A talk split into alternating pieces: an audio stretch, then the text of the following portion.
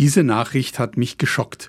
Eine Seilbahngondel ist im Gebiet des Lago Maggiore kurz vor dem Gipfel abgestürzt und hat 14 Menschen mit in den Tod gerissen. Nur ein fünfjähriger Junge überlebte. Auch ich habe im Urlaub oft eine Seilbahn benutzt. Wenn man dann so zwischen Himmel und Erde im wahrsten Sinn des Wortes an einem Seil hängt, beginnt man nachzudenken. Warum bin ich mir eigentlich so sicher, dass ich mein Ziel gut erreichen werde? Warum steige ich trotz hin und wieder vorgekommener Katastrophen in eine solche Gondel?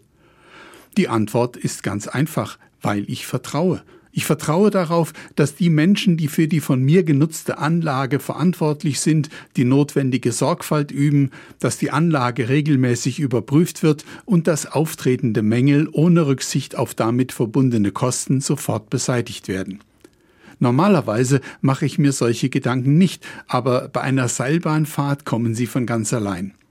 Dabei wird mir wieder einmal bewusst, wie sehr unser menschliches Zusammenleben vom Vertrauen in Mitmenschen abhängig ist. Ich könnte jetzt eine ganze Liste von Beispielen nennen, wo sich das tagtäglich bestätigt. Im öffentlichen Busverkehr, beim Bahnfahren, im Flugzeug und in ungezählten anderen Situationen. Gleichzeitig muss ich aber auch einräumen, dass ich eine ebenso lange Liste mit Beispielen erstellen könnte, in denen genau dieses Vertrauen fehlt. Fest steht, ohne Vertrauen kann menschliches Zusammenleben nicht gelingen. Und ob Menschen einander vertrauen, hängt von jedem Einzelnen ab. Im Fall des Gondelabsturzes haben Menschen durch das Blockieren der Notbremse das Vertrauen anderer schwer verletzt. Die vielen positiven Beispiele ermutigen mich aber, weiter auf das Vertrauen zu anderen Menschen zu setzen, nicht nur beim Seilbahnfahren.